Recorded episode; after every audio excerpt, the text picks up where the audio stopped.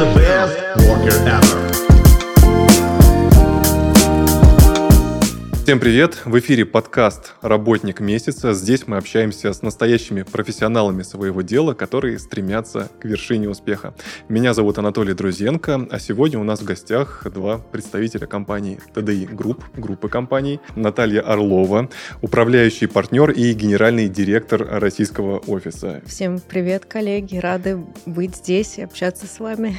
И Юлия Будникова, вы генерал счастья компании ти ди ай Group. Так точно, здравствуйте. Здравствуйте всем. Очень приятно. Расскажите, пожалуйста, вкратце, чем ваша компания занимается? Мы достаточно большая группа компаний. У нас в группе целый ряд разнонаправленных бизнесов. И есть свое ай ти-подразделение, и подразделение, которое занимается экспортом и импортом товаров на разных регионах, а также очень большая фундаментальная часть маркетинговых коммуникаций, благодаря которой мы поддерживаем бизнес наших клиентов, ну и свои собственные направления. Расскажите, пожалуйста, вкратце, как ваш бизнес изменился вот за последние годы? Многое поменялось на рынке, скажем прямо. Как это повлияло на вашу работу, вот так вкратце, если... Возьму, возьму слово, да, если вы не против. Да. Но тут хотелось бы, наверное, раз уж мы сказали про изменения, да, поговорить вообще, в принципе, о непостоянстве. Да. Uh-huh. То есть непостоянство жизни – это Это его основа. Каждую секунду мы меняемся, мы уже не те. Буквально минуту назад мы с вами общались, мы были абсолютно другими. Вот. И так как этот процесс постоянный, каждую секунду изменяется ситуация, и мы мягко акклиматизируемся. Да? Каждую секундочку мы уже приспосабливаемся, адаптируемся и так далее. Но бывают случаи, когда происходят какие-то резкие падения, взлеты, кризисные времена и так далее. И вот эти кризисные времена, они в зависимости от того, как человек себя ведет, как ведет себя компания, если они гибкие, если они готовы не плыть, а что-то делать и рисковать и так далее, вот, то это дает толчок для того, чтобы делать что-то новое, искать новые подходы, решения, там, в, инвестировать в какие-то инновации там, и так далее.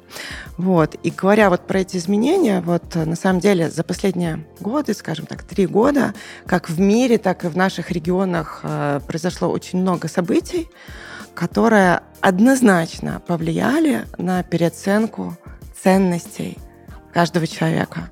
То есть то, что было раньше важно, уже абсолютно не важно, оно ушло на второй план. И, как нам кажется, на первый план вышла именно вот эти эмоциональные потребности. Это защищенность, это чувство заботы, безопасности, стабильности и так далее. Вот. Это нужно как каждому человеку и сотруднику, в том числе, как части компании. Вот. А, а в связи с тем, что в нашей компании одним из, одними из главных принципов, да, является человечность и адекватность, мы, безусловно, не смогли не отреагировать на вот этот момент и а, приложить усилия к тому, чтобы а, создать для наших сотрудников такую атмосферу, которая бы, в которой бы он чувствовал, получал вот это вот, чтобы не было чувства дискомфорта, да, а так, чтобы он знал, что у него есть тыл, и это мы. Вот. Для того, чтобы он процветал и развивался.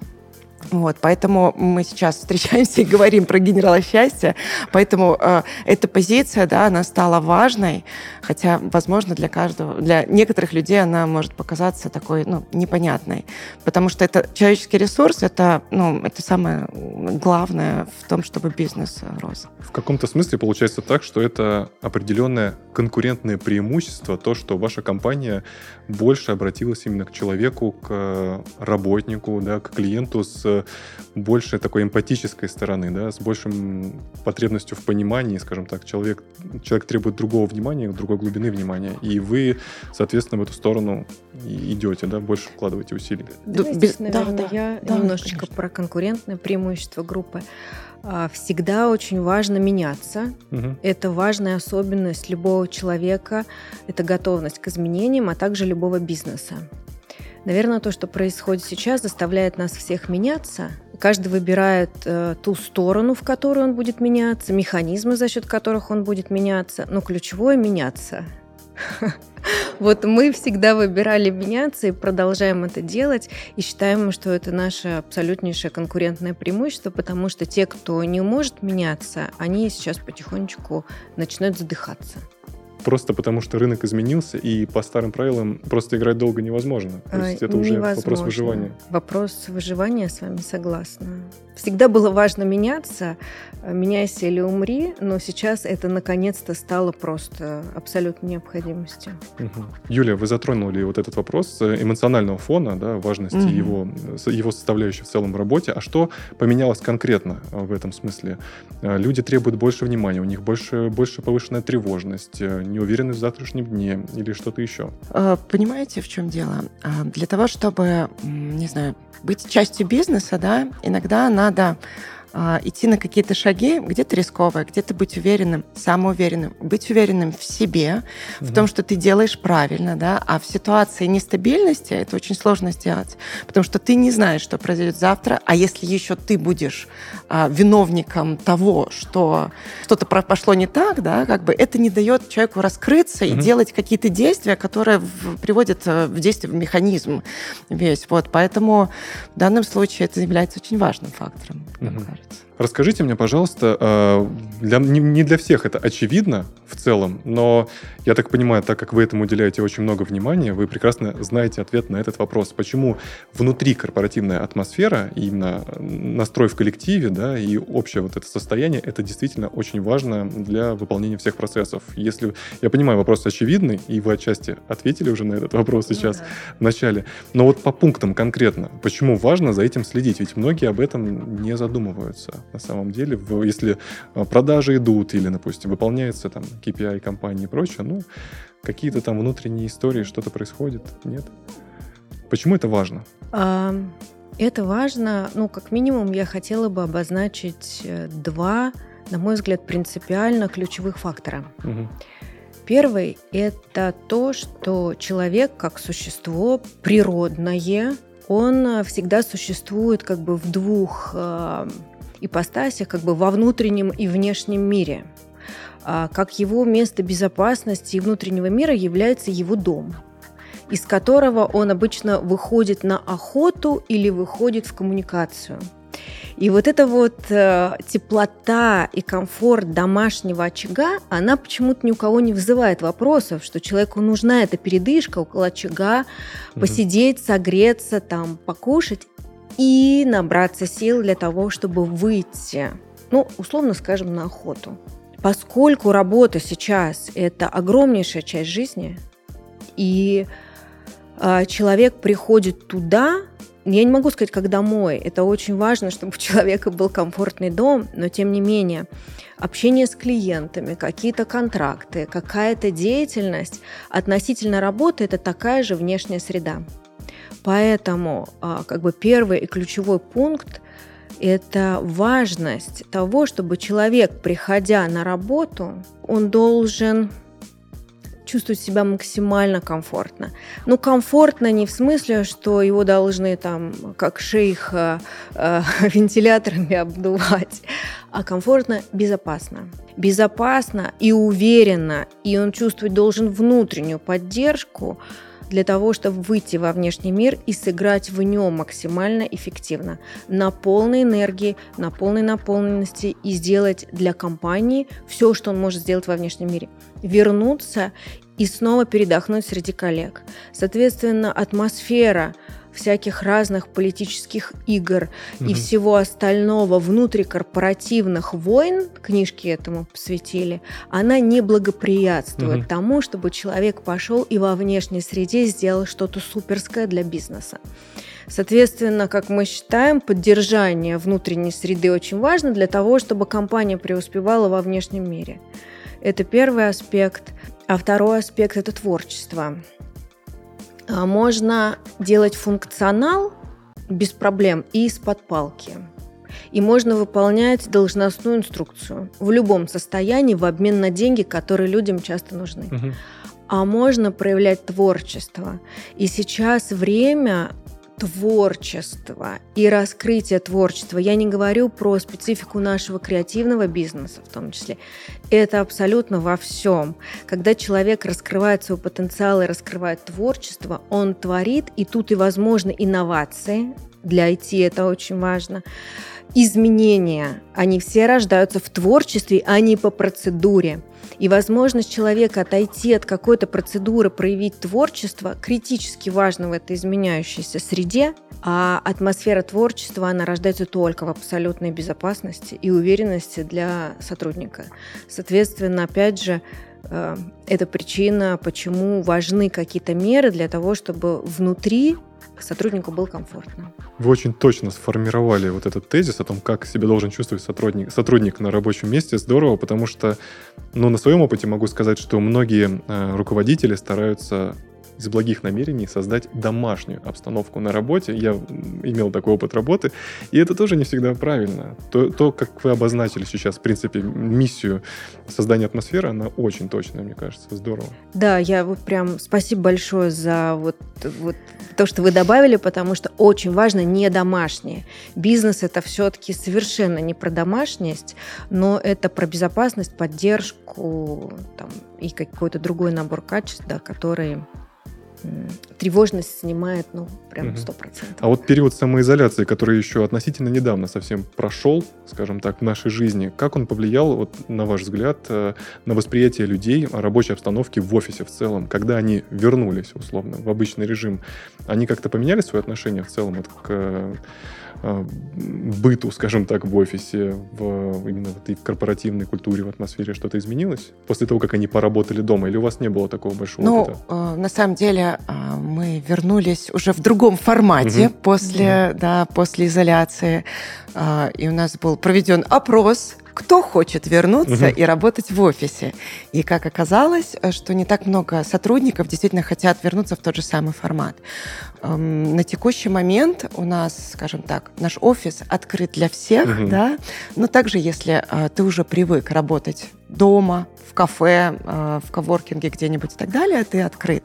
Потому что мы всегда доверяем своим сотрудникам, и мы знаем, что... не знают, что должна быть задача выполнена, mm-hmm. и они сделают все, где бы они ни были. Вот. Mm-hmm. Поэтому э, в данном случае, действительно, когда мы ушли э, в ковидные времена, мы ушли домой работать, мы работали просто, мы очень много работали. Mm-hmm. Это просто вот ты встаешь с утра, и ты садишься, у тебя не было вот этого вот процесса уехать, приехать на работу, там какие-то вот ритуалы утренние и так далее. Вот. И для некоторых этот ритм остался, да, как бы, то есть, и в принципе люди стали действительно более эффективными, я бы даже сказала.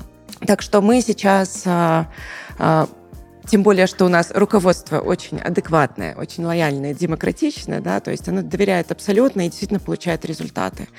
Вот, поэтому мы работаем в таком вот формате сейчас. У меня друг работает в одной из крупнейших ай ти-компаний вот, в СНГ, и после ковида он сейчас, наоборот, очень так благоприятно воспринимает поездки в офис, потому что можно пообщаться, как-то не хватает общения. Несмотря на то, что все работают, сейчас многие айтишники работают удаленно, и они могут, в принципе, позволить себе, потому что ну, такие системы контроля сейчас, что ты не можешь там не выполнить, условно, те задачи, которые ты все равно работаешь, но иногда встретиться в офисе, это действительно стало чем-то позитивным, не то, что раньше вот, иду на работу. Конечно, да. Но мы сейчас тоже прикладываем усилия, потому что у нас э, в нашей компании люди не только в одном городе находятся, угу. да, и мы прикладываем усилия для для того, чтобы держать вот эту связь, вот это сообщество, мы его поддерживаем для того, чтобы люди знали, кто, потому что за этот период появились новые сотрудники, mm-hmm. которых не видели в офисе и так далее.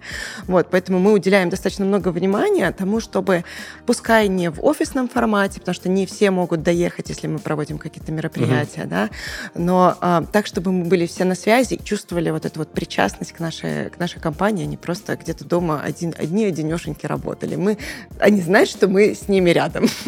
Я немножечко добавлю. Сейчас все больше и больше примеров возникает, когда крупные корпорации российские угу. принудительно заставляют вернуться сотрудников обратно да, в офис. Пошел есть. Процесс вот этого отката, и какое сопротивление это вызывает среди сотрудников, тоже мы наблюдаем. Поэтому как бы, это еще вопрос, стоит ли это делать или нет, и для чего они это делают. Но что я хочу заметить, да, что разделяем мы, это то, что человек — это, конечно же, машина, с одной стороны, Это машина функциональная, которая может какую-то функцию выполнять из любого места, особенно за деньги, если хочет. Да. Это с одной стороны. Но это все равно не бот и не робот. Присутствует эта эмоциональная часть, это наша энергия, которая в нас и есть, и заложена свыше, которой мы обмениваемся. Мы не можем обмениваться с техникой. Любая близость, любой контакт — это все равно человек-человек, а это уже вопрос комбинации. То есть почему человек хочет прийти в офис и сохранить вот этот человеческий контакт со своей командой, это, безусловно, важно. Это и есть отличие от робота, которые уже скоро смогут вот функционально заменить полностью, но эмоциональную составляющую не заменить. Поэтому, наверное, для нас, как для партнеров компании, как раз вопрос баланса. Как сделать так, чтобы, с одной стороны, человек не принуждать ходить и там, тратить свое время даже на лишнее общение, которое ему может быть лишним, но при этом дать возможность к общению, к контакту между членами своей команды. Ну, это действительно правильно, потому что это важно разделять, когда человек должен работать, а когда его эмоциональный фон также, совершенно верно, должен быть в норме. Вот вы сами затронули этот, эту тему, что многие крупные компании довольно радикально относятся к фактору того, что нужно возвращаться в офис. В целом рынок... именно соискателей, скажем так, да, вот в целом рынок трудоустройства, он как поменялся сейчас? Есть ли дефицит кадров именно в вашей сфере? Сложно ли привлекать действительно хороших специалистов?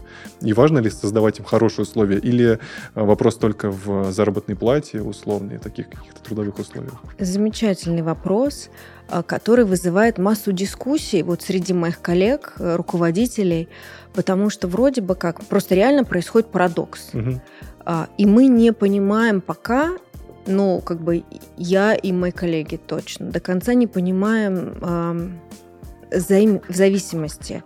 С одной стороны, э, масса людей высвободилась mm-hmm. из крупных западных корпораций, и, казалось бы, на рынке очень много людей, которых ты можешь нанять, переобучить. Ну, часть людей переучиваются. Но при этом мы сталкиваемся с тем, что ресурс отсутствует. Не угу. только в нашей сфере. Потрясающая нехватка ресурса. Мы до конца не понимаем, с чем связано, потому что куда делись все эти люди, которые вроде бы потеряли работу. Возможно, угу. они как раз все и уехали на радостях, и сидят и где-то кайфуют, на Бали или еще где-то. Но, с другой стороны, уехали совершенно не все. Есть такая гипотеза у нас, что, возможно, людей там много, и даже тех, кто высвободился, но они не совсем профпригодны стали, возможно, из-за своего выгорания, психического угу. состояния, поэтому, когда мы как бы их собеседуем, мы не выбираем, и кажется, что как будто нету, нету ресурса, хотя, конечно, откликов на резюме достаточно. Люди есть, а энергии глобально нет. Ну вот нет, что-то да? нету. Вот по факту э, брать некого. И это прям, вот, прям обострено. А, нехватка кадров обострена. Это не только у нас. Я знаю это по общению практически со всеми нашими клиентами. Большинство компаний, которые растут и развиваются, не только в айтишке, но и в других сферах во всех, они все в поиске кадров. У всех по там, пять-десять вакансий. То есть это не единичные. Ну, то есть есть компании единичные, которые месяцами не могут закрыть. Расскажите, как уровень, как уровень счастья внутри компании вообще может повлиять на клиентский опыт? Что меняется для клиента, если в компании условно все хорошо с уровнем счастья? Ну, конечно, непосредственно это очень сильно связано. Uh-huh. Вот. Мне кажется, что это достаточно очевидно, что сотрудник, который удовлетворен, спокоен, уверен в себе и так далее, он... более клиентоориентирован, скажем так, да, угу. потому что вот мы приведем банальный пример, когда человек болеет, да, вот он чувствует себя плохо, он ничего не может делать, кроме как лежать и просто быть в своем состоянии. Вот. Когда тебе нет дела до самого себя даже, да, как бы, то, конечно же, тебе не будет дела ни до кого вокруг, ни до ситуации, ни до каких-то решительных действий и так далее, потому что тебе все просто ровно, ты сконцентрирован на себе. В то же время, когда ты находишься в отличном настроении, когда ты улыбаешься, когда ты даже говоришь с клиентом по телефону, и ты светишься, это же слышно, он может тебя не видеть, да? И вот этот обмен энергии, безусловно, оно как бы отражается, потому что человек наполнил энергией. Я вот хотела дополнить, вот Наталья говорила про то, что эм, про эту внешнюю, внутреннюю среду, да, как бы, и очень здорово создать вот эту среду внутри. Я, у меня такая родилась мысль относительно того, как, знаете, как солнечная батарея. Вот пока светит солнце, которое светит у нас внутри в компании, да, человек заряжается там внутри, вот он восполняет этот ресурс, да, как бы он, он ходит в солнечной батарее, он постоянно заряжается. У него есть... Мы хотим, чтобы так было, и мы прикладываем усилия, мы не говорим, что это там все идеально, да.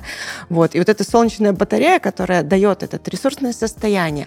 А когда ты в ресурсе, тебе действительно хочется действовать, тебе действительно, у тебя уже, уже как бы тебе не то, что тебе не хватает там двадцать четыре часа, не потому что ты не успеваешь, а потому что у тебя очень много идей. Идей для клиента новых, не только те задачи, которые он поставил и так далее. Вот, поэтому, поэтому состояние сотрудника, конечно же, непосредственно, даже если сотрудник не общается напрямую с клиентом, но находится в рабочей группе, он же тоже уже начинает этот обмен энергии, да, как бы внутри рабочей группы, да, как бы поднимая вот этот, скажем так, позитивное колесо, да, вот. Если есть человек-зажигалочка, да, как бы на него как бы все ориентируются, вот. Поэтому для нас это важный фактор, да, создать такую атмосферу, в которой человек будет действовать, будет уверен, будет развиваться и будет готов ко многому. Я здесь докину, да. хотела закончить да. этой мыслью, но не удержусь. Но мы верим в то, что деньги напрямую зависят, деньги в бизнесе напрямую зависят от того, что делает или не делает сотрудник. Человек может делать что-то на автомате, может делать что-то, проявлять творческую энергию, но вот этим все сказано. Деньги равно какая-то пропорция между тем, что человек делает и не делает. То есть это прямая связка с бизнесом, с его доходами, с его развитием. Это для, для владельцев бизнеса было. Здорово. Юля, вы так образно рассказали. Вот я представил себе вот эту картину, как солнце внутри коллектива. Я, кстати, об этом, к этому очень серьезно отношусь. Я прекрасно понимаю, о чем вы. Это определенный уровень такого эмпатического восприятия действительности, когда ты это должен просто почувствовать. Юля, расскажите мне буквально вот в трех словах, почему компании нужен такой человек, конкретно работник, который должен этим заниматься. Почему это очевидный вопрос? Вы, в принципе, на него отчасти уже ответили, но так как для нашей трудовой культуры это нечто новое до сих пор, mm-hmm. объясните, пожалуйста, в двух словах, почему нужен именно специалист для того, чтобы эту энергию поддерживать? Mm-hmm. Смотрите, ситуация такая. а, ну, часто бывает такое, что вот мы работаем, у каждого есть какая-то должностная инструкция, перечень обязанностей, не знаю, задач, которые ты должен выполнять и так далее. Но иногда бывают какие-то стыки, какие-то чуть больше потребности, или где-то что-то не сложилось и так далее. И а, когда мы работаем на кого-то в компании, когда у нас есть руководство, там, непосредственный руководитель мой, да, там, и дальше вот эта цепочка, там, иерархии и так далее, мы всегда ожидаем, что кто-то э, подумает об этом, решит мою ситуацию, да, э, мы ждем, что кто-то возьмет на себя ответственность и займется этим, или увидит, что мне плохо, угу. что я неэффективен и так далее. Но э, у каждого этого звена есть свои задачи тоже, которые, ну, бизнес-задачи мы сейчас говорим, да. И тут такое, опа, а появляется такая единица, которая, в принципе, она для того, чтобы быть рядом с тобой. То есть человек прекрасно знает, что он может обратиться, что если он не знает или он не хочет о чем-то говорить дальше, но ему нужен совет, да, как поступить и так далее, он знает. То есть есть такая единица. И вот мы просто, если касаться уже самой, самого названия, дефиниции вот этой генерал счастья, угу. да, безусловно, тут нет ничего приказного, как нам кажется с первого взгляда, типа... приказывай быть счастливым и там волшебной палочкой. Как да? будто борется с чем-то генерал. А вот нет, давайте, вот я как филолог, да, как бы пойдем немножко к этимологии слова. Генералис с латинского значит общий. Соответственно, что мы говорим? Мы говорим о каком-то общем, коллективном, не знаю, пускай это будет универсальным, потому что сложно подобрать для каждого, да, каждая личность, да, как бы идеальное состояние. Вот это вот состояние, можем назвать это счастье, комфортом, уюта и так далее. То есть, по сути, это вот проводник, генерал счастья у нас, это проводник вот в это вот состояние. Юля, вот. Как можно быть э, генералом счастья э, и постоянно транслировать эту эмоцию, потому что, как правильно заметила Наталья, человек в компании прежде всего делает. Вот. Как можно постоянно излучать такую энергию? Ведь это часть вашей работы, получается? Или здесь все не настолько Смотрите, радикально? Да, есть такая фраза у Далай-ламы: когда вы сконцентрированы на своих проблемах, они кажутся гигантскими. Но как только ты начинаешь думать о проблемах других людей, твои становятся мизерными. Да? То есть если а, в таком ключе, да, как бы действительно ум заполняется, моему пространству нет времени на то, чтобы переживать там какие-то свои, да, потому что у нас, у меня целый коллектив, у него там есть какие-то мелкие проблемы, есть какие-то глобальные, да, как бы, вот, поэтому очень важна мотивация. Ну, я кайфую от своей позиции, честно я скажу, да, то есть для меня это работа мечты. Я не думала, что у меня будет когда-нибудь работа мечты, но так получилось, что я, ну, как бы на нее попала. Отсюда все идет. То есть у вас нет какого-то определенного кабинета, куда вы заходите в течение дня, закрываете двери, как же меня все достали, выходите и снова улыбаетесь. Такого нет. Или все-таки бывает такое, всегда устаешь? Или, или постоянно ну, конечно. в таком ну, как бы, ну, и работа, и с людьми работа, конечно, конечно, да. Но, но вопрос в том, как я восполняю этот ресурс, да? Как? Вот. Тут да. я, пожалуй, добавлю, да, да, да, если добавлю, ты не конечно. против. Когда мы с Юлей договаривались... И, в принципе, у нас очень много совместного общения, там, назовем mm-hmm. это словами статус, встречи, как угодно, что мы транслируем Юле со своей стороны, потому что где-то ей было страшно, ну, потому что это что-то неизвестное. Нету должностной инструкции, mm-hmm. которая четко регламентирует, что Юля должна, а что не должна делать. Самое главное, самый главный там, мой посыл Юле, да и всем, кто вдруг захочет занять эту позицию, это быть честным. Не надо из себя выдавливать счастье. Не надо лгать и показывать, что тебе сейчас охренительно классно, когда тебе плохо. Ты человек. И Юлина задача в первую очередь оставаться человеком.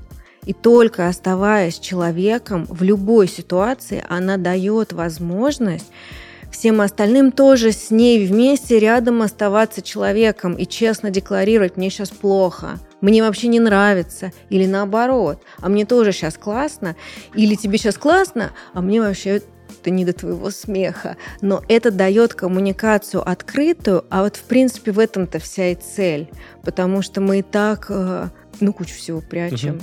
держим в себе. И вот это пространство, где ты можешь быть, ну не скажу быть собой, это все равно работа, да, наверное, это невозможно на сто процентов, но как минимум э, спокойно излагать и предъявлять то, что ты сейчас в данный момент чувствуешь, это очень ценно. Поэтому это э, я все время адресую и напоминаю Юле, ну и всем сотрудникам также. Вот, поэтому, влезая, отвечая на ваш вопрос, у нее нет задачи светить этим светом, как лампа здесь, круглые сутки. Но когда она не ставит перед собой такую задачку, возможно, это и дает ей энергию. Очень простой вопрос и одновременно для меня безумно сложный. Что такое счастье? Юля, ответьте мне. Ну что же, на самом деле, да, дефиниция счастья, она, понятное дело, не унормировано совсем, очень широкий диапазон, и каждый считает, как хочет. Тут вопрос в том, что мы говорим о каком-то о счастье, как о каком-то сиюминутном состоянии какой-то эйфории, радости или какой-то приятной реакции на какое-то действие или событие. Или же мы говорим про что-то длительное, стабильное, константное такое вот, да, состояние. Вот. Но в любом случае, да, мы четко можем быть уверены, да, как бы, что для всех. Каждый хочет быть счастливым, вот однозначно. Вот найдите мне человека, который не хочет быть счастливым, мы навряд ли найдем, да. Это состояние эм, его можно называть счастьем, но все хотят быть в комфорте, угу. все хотят, чтобы они были в уюте, в безопасности, и чтобы их ум был спокоен. Я говорю сейчас не про какое-то там состояние, да, а просто ум, который готов, он не, не тревожится и так далее.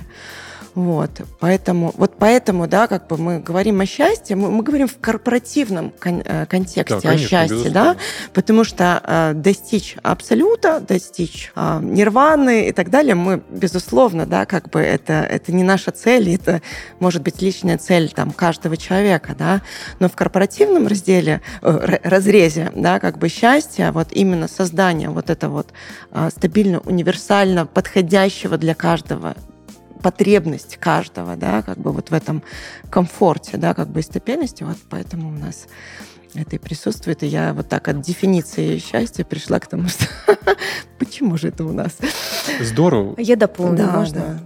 Я разделяю а, такую мысль и теорию, что успешный бизнес делают только успешные люди.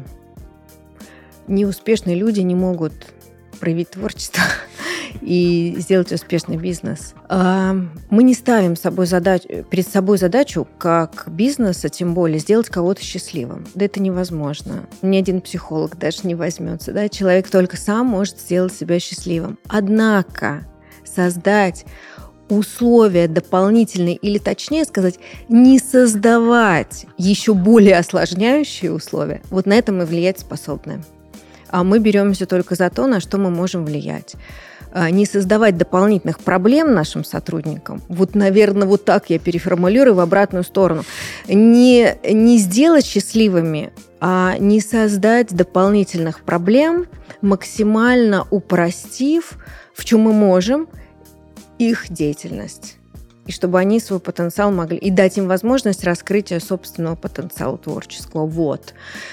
И уже это, на мой взгляд, уже приближает человека к ощущению наполненности, самореализации. И это такие шажки к тому, чтобы человек мог себя почувствовать в будущем, когда он сам этим захочет заняться, более счастливым. Здорово. Мне, мне кажется, мы классную тему раскрыли о том, кто такой генерал счастья, потому что в первую, по первому представлению человека, так скажем, который в это все не углублялся, такое впечатление складывается, что генерал счастья — это, как, знаете, какая-то батарейка, которая должна излучать безумное количество энергии с каким-то сумасшедшим эффектом самопожертвования. Но это совершенно не так. Это человек, прежде всего, остается человеком, который встает на пол сегодняшнего своего состояния и выполняет конкретные, прикладные, можно даже сказать, задачи. Это очень здорово. И это более ясно, чем то, как в первую очередь это представляешь, когда особенно не сталкиваешься с этим. Скажите мне, Юля, пожалуйста, корпоративный психолог и генерал счастья — это не одно и то же? Нет. Вот в двух словах. Я, спасибо нет, за ответ. Нет. Супер. Идем дальше. Ну, буквально, скажите в двух словах буквально, вот в чем разница? Потому что это, эти термины путаются. Я, когда готовился к интервью, я часто видел в некоторых интервью других, угу. что менеджеры счастья, не генералы, сравнивают свою работу с работой корпоративного психолога. Что такое корпоративный психолог, многие знают. Это уже для нас тема привычная. Угу. В двух словах. Ну, смотрите, с моей точки зрения, да, безусловно, вот позиция, которую я занимаю, она действительно касается очень многих разных, разных сфер, да, как бы начиная там эс эм эм-менеджер, психолог, эйч ар там, и так далее, mm. да, ну и касается всего. И вот психолог, да, он отвечает, скажем так, за конкретное личное, да, как бы состояние конкретного сотрудника, uh-huh. да, как бы, чтобы он был в ресурсе и так далее.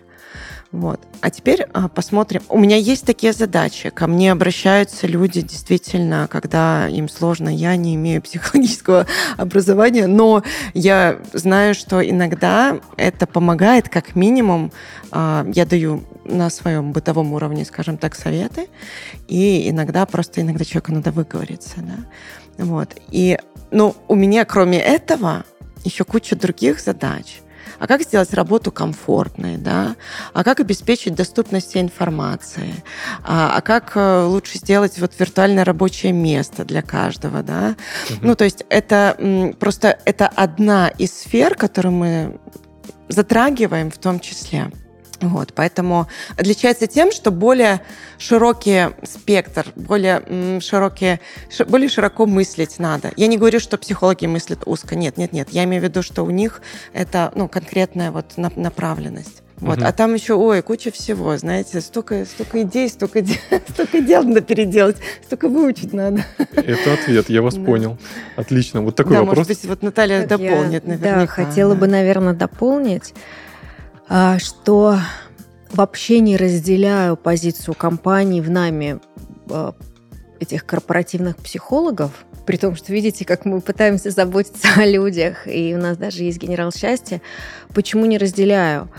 Я сама вот в процессе дополучения очередного образования, оно психологическое как раз, то есть я очень люблю, ценю, уважаю эту тему, безумно ценю профессиональных психологов, то есть мое такое отношение против, я голосую против в своем бизнесе корпоративных психологов. Почему? Потому что, беря одного корпоративного психолога, ты как будто представля... подставляешь няньку такую сотрудникам, ты не даешь им возможность эволюции, ты как будто бы такой костылик им постоянный, куда они там прибежали, да, с ними посоветовались, там что-то объяснили. Это раз. Во-вторых, этот психолог, он обязан работать с каждым сотрудником только потому, что он трудоустроен в этой компании. А хороший психолог и результативность – это всегда синергия.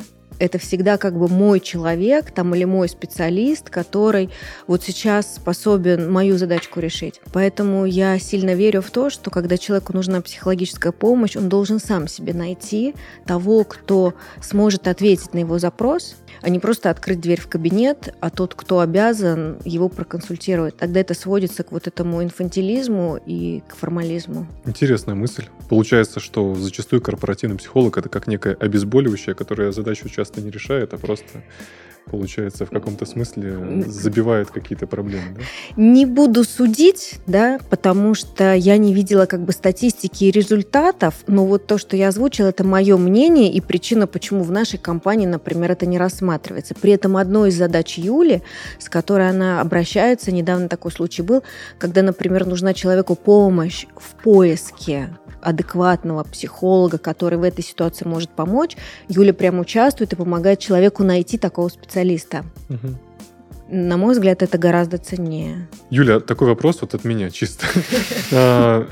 Часто я слышал такое мнение, я на опыте на своем, в принципе, в этом убедился, что если ты думаешь, что в компании никого не хотят, не хотят выжить, значит, выживают именно тебя. Не знаю, как вы к этому относитесь, но в любом случае бывают часто в коллективах, какие бы то ни были, любого уровня социального, скажем так, и так далее, бывают очень серьезные человеческие конфликты, которые так или иначе влияют на работу, и часто это становится реальностью, реально головной болью руководителя компании. Это влияет на бизнес, на деньги, на все. Ваша компетенция в этом смысле на это распространяется? На, такие, на решение такого типа вопросов? Ваня ругается с Петей. Конечно. Петя не закрывает продажи. Расскажите, как вы решаете такие вопросы? Ну, это непростой вопрос, да, потому что зачастую ведь может так быть, что ругаются два очень ценных и эффективных сотрудника, да, от которых... Зависит, может быть, вообще судьба компании. Зависит, да, да, да, да. Вот, поэтому это, это достаточно сложный процесс, вот. И м, я пытаюсь, насколько я могу, да, как бы mm-hmm. выступать медиатором в данном случае, вот. В любом случае, как бы надо думать о том, что ведь даже любое деструктивное какое-то конфликтное поведение, да, как бы его можно трансформировать каким-то образом. Вот в чем для меня сложность всегда, это равностно воспринимать все стороны, какие бы они ни были. Каждого человека видеть абсолютно равны, потому что у каждого из них есть своя правда, поэтому у них и конфликт, потому что у них две правды, да. То есть они не готовы рассмотреть сторону другого. Почему это так связано? Это может быть любая причина, да.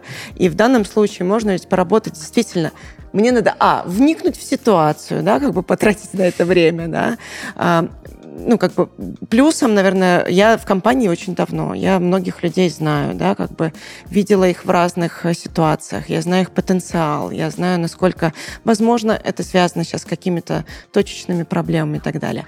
Отвечая на ваш вопрос, да, это входит в мою компетенцию, а то я сейчас улечу. Да, я, я как раз-таки следующий вопрос я хотел вам задать на да. эту же тему. Кроме решения такого рода конфликтных ситуаций, что конкретно входит в ваши рабочие задачи? Вот так, по пунктам, можно сказать, просто. Ой, по пунктам будет сложно сейчас систематизировать. Я иногда, мне кажется, что э, я такой диспетчер. Угу. Во-первых, я должна однозначно э, быть в курсе вот всех, э, хотя бы поверхностно, всех э, процессов, которые происходят в компании. Какие-то, ну, ну, без этого абсолютно нельзя, потому что это живой организм, да, как бы, несмотря на то, что люди, просто что вообще происходит. Поэтому я присутствую на всех статусах, я знаю, где там что, куда, потому что даже банальные какие-то вещи относительно того, что у нас э, открылся, там, не знаю, новый, новый рынок или новое направление, стартап там какой-то и так далее, да, как бы кто-то об этом не знает, но ведь эту информацию надо расшарить, правильно, да, как бы с сотрудниками, к примеру. Вот, поэтому я себя чувствую таким диспетчером, которые... У меня есть определенные свои задачи, которые я ставлю на день, но иногда они сыпятся, потому что прилетает что-то, что-то более срочное, там, кто-то обратился и так далее. Вот, поэтому есть задачи, которые я там растянула себе на месяц, и я к ним возвращаюсь, как только у меня есть минутка, да. Вот, то есть это и, э, и адаптация новых сотрудников, да. Вот. И, а у нас сейчас вот как-то растет, несмотря на то, что у нас на, да, как бы ценных сотрудников мало, но у нас все-таки, видите, получается, да, как бы, потому что я вижу, что какой-то приток такой неплохой, да, в последнее время. Вот. Это и э, нематериальная мотивация, это и э, поддержание какой-то, ну, поддержание сообщества. Ну, то, что видят сотрудники, да, это какой-то, э, там, я веду телеграм-канал развлекательный, там, это же тоже время надо, да, для того, конечно, чтобы контент сделать. Вот. Там, параллельно, там, внутренний сайт, там, еще что-то. Есть много процессов, которые многие не видят, они просто не, ну, они не на виду находятся. Вот, так, разработка каких-то, то есть у меня куча идей, которые я сейчас не могу в эти пункты вложить, да, но м- смысл в том, что моя точка назначения — это такой feeling good сотрудник, да, у которого, который чувствует себя нужным и важным, защищенным и в безопасности, у которому удобно работать, да, то есть ему не надо там что-то долго искать или понять, как, как что найти, как куда. Я уже так много выучила на этой, на этой позиции. То, чего меня не касается моей работы, да, как, потому что мне надо погрузиться, рассказать, то есть где-то соединить людей, но мне что же интересно. Вот. Я вот. хочу очень вот суммировать все. Да, очень да. хочу суммировать немножко то, что Юля хотела сказать. Ей, наверное, очень повезло с руководством. У нас единственная к Юле задача в должностной инструкции – действуй ситуационно. В этом и прикол. Многие могут действовать по инструкции и выполнять свои обязанности, но не все способны взять настолько широко, чтобы действовать ситуационно. Потому что потребность, которая возникает у сотрудника или у компании в любой момент времени, мы не можем ее предсказать, и мы не можем ее зафиксировать. Угу. И вот эта колоссальная способность там, Юли или там, какого-то человека, который, на мой взгляд, в принципе может существовать на этой позиции, и это действительно настолько там любить детей, детей и детей, и людей, и бизнес чувствовать, и понимать задачи, что действовать ситуационно для того, чтобы обеспечивать какие-то вещи людям, сотрудникам. И нам, мы же как руководство тоже пользуемся. Ну да. Про комфорт сотрудников, мне кажется, мы тему раскрыли. Mm-hmm. Меня больше волнуют такие вопросы, скажем так, чуть посложнее. Юлия, вот когда, например, возникает конфликтная ситуация, где сотрудник, безусловно, в итоге должен себя чувствовать комфортно, конфликтная ситуация с руководством. Ну, такое же тоже бывает. У вас, получается, здесь такая дилемма. С одной стороны, вы часть этой компании, вы не руководитель этой компании, да? Вы наемный сотрудник, и вы обязаны по долгу своей службы встать на защиту работника. И вы понимаете где-то в глубине души, что м- директор или руководитель отдела, да, он в этой ситуации, ну, не прав вообще никак. И этот человек поступает, допустим, мы, это эфемерная ситуация, и он поступает, допустим, как-то негативно по отношению к работнику с эгоистичной точки зрения, скажем так, да, ну, неправильно, неправильно с корпоративной точки зрения. Что делать? Вот руководитель, он тоже работник, да? Да. Вы просто сказали, что я должна заботиться, как будто я должна защитить их. Вот это все вместе, да? Угу. Как бы это единый организм, да? Кто-то, кто-то выполняет, не знаю, если мы человек, кто-то плечо, кто-то там рука, нога, не знаю, пятка, бровь и так далее. У каждого свой, своя функция, да, для того, чтобы она работала. Вот. И вообще, в принципе, одна из сложностей, да, как бы, которую я сейчас... Я перейду к вашему вопросу, но еще хотелось mm-hmm. вспомнить, да, о том, что трудность, которая есть у меня на работе, на моей работе, да, это то, что э, мне необходимо лавировать, находить компромисс, какой-то корректный компромисс между руководством, владельцами, да, и между сотрудниками там, и их потребностями.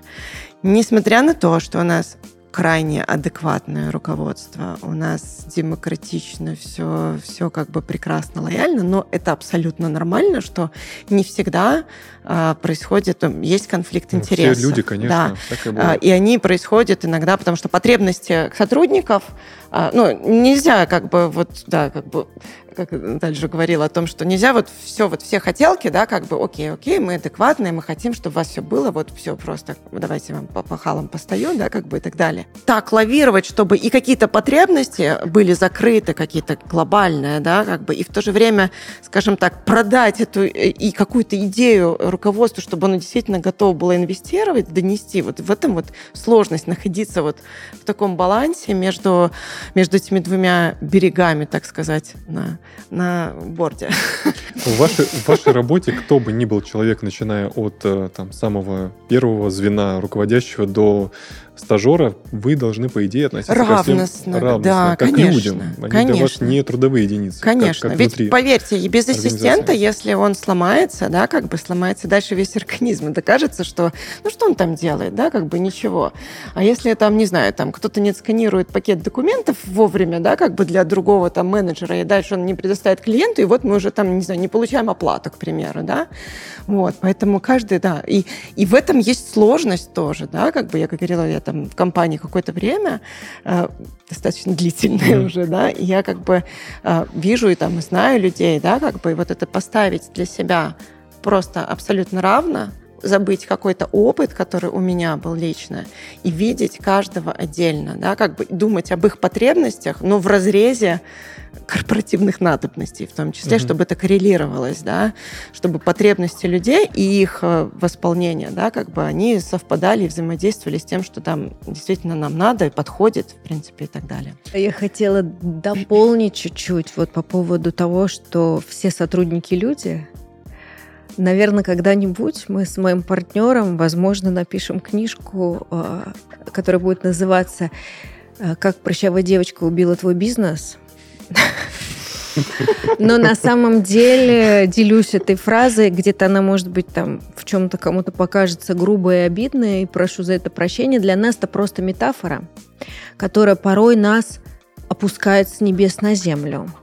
Многие берут дешевого секретаря, ну, молоденького. Угу. Отсюда как бы наша метафора креативная. Сажают и требуют что-то, и она огребает, потому что она секретарь, а есть масса руководителей. Но по факту твой бизнес часто зависит от того, в каком настроении она поднимет трубку. Ведь ты же никогда не знаешь, кто позвонит да. в твой бизнес. Вот. И это наша метафора, и это часть нашей корпоративной культуры, наверное, такое понимание, что правильная уборщица, которая не будет там, перед клиентом там, где-то мести что-то не так или просто перед своими сотрудниками. В любом случае, каждый человек в компании должен быть очень правильным человеком на своем месте, и тогда он суперценен на своем месте. И мы действительно не делаем такой большой дифференциации. Он, там, кто-то директор только потому, что он обладает компетенциями директора. Но он, наверное, будет очень плохо отвечать на звонки, вполне возможно. И плохо ксерить медленно. И это нормально. И, возможно, поэтому Юля в рамках, ну, как бы нашего подхода и может со своей стороны также рассматривать людей достаточно независимо. Я стараюсь это делать. Юлия, возможно, кто-то из наших зрителей, слушая, смотря наш подкаст, решит для себя: да, я могу быть генералом счастья, у меня есть желание и есть какой-то жизненный опыт. Как э, стать таким специалистом, если, э, допустим, человек увидел такой запрос на HeadHunter или еще где-то? Какое для этого нужно образование? Понятно, что в высших учебных заведениях такому пока не учат. Какой нужно иметь жизненный опыт, скажем так, теоретический и практический, чтобы действительно себя в этом деле реализовать, на ваш взгляд? Угу. Но на самом деле, мне кажется, абсолютно неважно, угу. какая у тебя специальность, какую профессию, что у тебя написано в дипломе и так далее. И самое важное — это мотивация, желание. Ведь когда у тебя ты наполнен, да, как бы этой энергией, желанием что-то делать, ты начинаешь а, искать что-то новое, да, как бы анализировать ситуацию. То есть ты полон, ты вот катишься просто вот, ну, как бы на... Я сейчас представила почему-то на какой-то барже, ну, не знаю, почему, да, вот это какой-то механизм колеса, да. Вот, мотивация очень важна. Как вот вспомнилась фраза Оскара Уайльда: «Будь собой, все остальные роли уже заняты», да. Вот, просто быть собой. Если ты действительно искренне этого хочешь, да, ты подтянешь какие-то знания, которых у тебя нету. Кроме того, эта позиция, она предполагает то, что ты, наход... ты создаешь условия для развития сотрудников, чтобы они развивались, этим вместе развивается бизнес, да, как бы вместе с ними растет. И ты сам развиваешься в том числе, то есть это постоянный процесс, его нельзя, вот я закончила, здравствуйте, вот у меня есть сертификат, я там менеджер по счастью, да, как бы. К тому же в каждой же компании есть какое-то свое, да, свой подход, где и, и может так случиться, что мы сделаем профессию, придем, и как всегда окажется, что я пришел с дипломом, а на работе все по-другому, угу. да, как бы давай переучиться заново. Вот. Ну, то есть для меня вот важно это э, мотивация, да, как бы, я когда я вижу какие-то результаты, да, как бы для меня это еще дает мне, о, все, я сорадуюсь, и вот это бесконечный вот этот поток, да, как бы сорадование, оно мне ну, как бы дает вот этот, скажем так, поток. Ну, в любом случае, в любом случае, я бы хотела сказать, что, конечно, нужны какие-то... Надо уметь работать в многозадачности, коммуникабельность, умение там раскрыть человека, доверие, да, как бы, чтобы он раскрылся перед тобой, чтобы там не на курилочке шушукались, да, как бы, чтобы действительно знали, что вот есть человек, которому можно доверять. Для этого мне тоже надо где-то переоткрыться, иногда такое бывает. Я не могу быть отстраненной. Мне надо вскрыть себя, чтобы человек чувствовал, что, ага, все, она уязвима, и я теперь тоже могу быть уязвимой, ну, открыться, вот. Безусловно, да, как бы есть и сострадание, а есть какой-то, какие-то обработка, анализ глобальных каких-то данных, угу. вот, сбор вот этой обратной связи, поиск каких-то точки боли, которые, может, кто-то не видит, но болит где-то, да, и какое-то обезболивающее для этого. Я сейчас не про физическое говорю, а про корпоративные, да, какие-то боли. Вот. Ну, то есть, в любом случае, я очень уверена, что на любой позиции не обязательно генерал счастья, если у тебя есть желание, ты достучишься до того работодателя без определенного опыта работы с базовыми знаниями, который тебе даст возможность раскрыть свой потенциал, даже не имея такого опыта. И, возможно, такие сотрудники достигают больших результатов, чем те, которые пришли с корочкой. За время нашего разговора я могу точно убедиться, что для меня вы абсолютно доступно объяснили, зачем нужен такой человек, и мне теперь это стало гораздо яснее. Но вот, допустим, в компании есть сотрудники, которые понимают, да, нам нужен генерал счастья, человек, который будет отвечать за вот эти задачи, о которых мы сегодня поговорили. Как донести руководителю, что... нужно сделать вот такое изменение в компании, что компания готова к тому, чтобы принять сотрудника на именно подобную должность. Что нужно сказать директору, чтобы, или что нужно показать, рассказать, как, о каком опыте нужно рассказать о других компаниях, чтобы руководитель сказал: да, кажется, это классная идея, нужно что-то менять. На этот вопрос, думаю, наверное, я отвечу. И перефразирую его. На мой взгляд, ключевым является не что надо сказать, а что должен почувствовать руководитель и какой у него барьер, почему он это не делает. Угу. А компании бывают разные, руководители совершенно разных масштабов, бизнесы, там, при...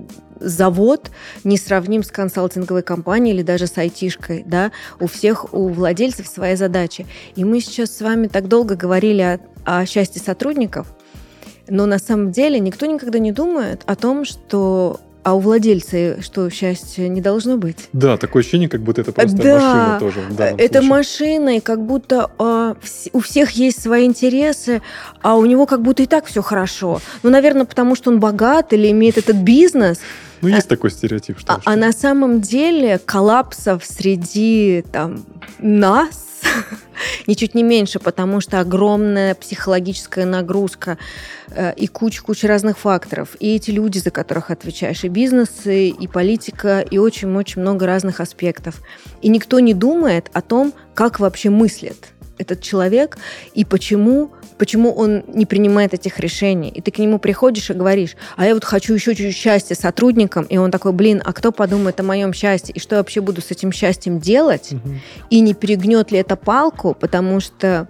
Потому что... Вот. И, на мой взгляд, не нужно брать такого человека до тех пор, пока не найден правильный человек, именно глазами владельца в том числе, угу. который способен будет учесть, настолько, который обладает настолько широтой вот этих разных взглядов, способен мыслить как собственник, слышать его интерес, что они у него тоже есть, они просто другие. И тогда он сам почувствует доверие к человеку, который, не потеряв его интересы, ключевой, не потеряв, не пойдет в ущерб его интересам, а сделает счастье сотрудникам. Потому что вот в этом балансе вот и есть самый кайф и успех. Здорово. Очень Я бы хотела добавить еще, знаешь, какой момент, что на самом деле вот эта идея возникновения вот этой позиции генерала счастья, да, она пошла от сотрудников, да, то есть это uh-huh. была стратегическая сессия, на которой придумывали кучу разных вот новых там идей и так далее, и выразили сотрудники такую потребность, да, а руководство наше всегда готово слышать интересные идеи и принимать в работу, и вот оттуда оно появилось. Я просто к тому, что вопрос изначально-то был задан относительно того, вот если сотрудники увидели, они да. захотели, ну, как минимум, надо попробовать прийти и доказать, да, как да. бы это тоже еще один из, из моментов, потому что с нашей стороны это было не решение руководства. Да, они приняли, решение было в том, что они приняли идею сотрудников, которые выразили такую потребность. Мы полтора года от момента идеи до реализации шли. Серьезно. Потому что есть вот эти моменты, которые действительно нужно было учесть. Мы понимали, что мы это берем в работу, мы это точно будем делать, мы просто дорабатывали как. И вот до этого я объяснила схему, к которой мы пришли, схему, по которой любой бизнес может себе такую позицию в компании организовать. Наталья, Юля, спасибо вам большое за такую содержательную беседу. Мне кажется... Вам за вопросы интересные, немножко провокационные. Мне кажется, этот разговор будет полезен многим, потому что он действительно открывает такое поле для рассуждений, размышлений, очень актуальных, мне кажется, на данный момент времени в нашей жизни точно. Однозначно. Да. Спасибо вам большое. Спасибо вам. Да, спасибо, благодарим. Нам тоже было очень ценно поделиться. Спасибо огромное. С нами была Наталья Орлова и Юлия Будникова, компания ти ди ай Group. На этом наш подкаст подходит к концу. До новых встреч!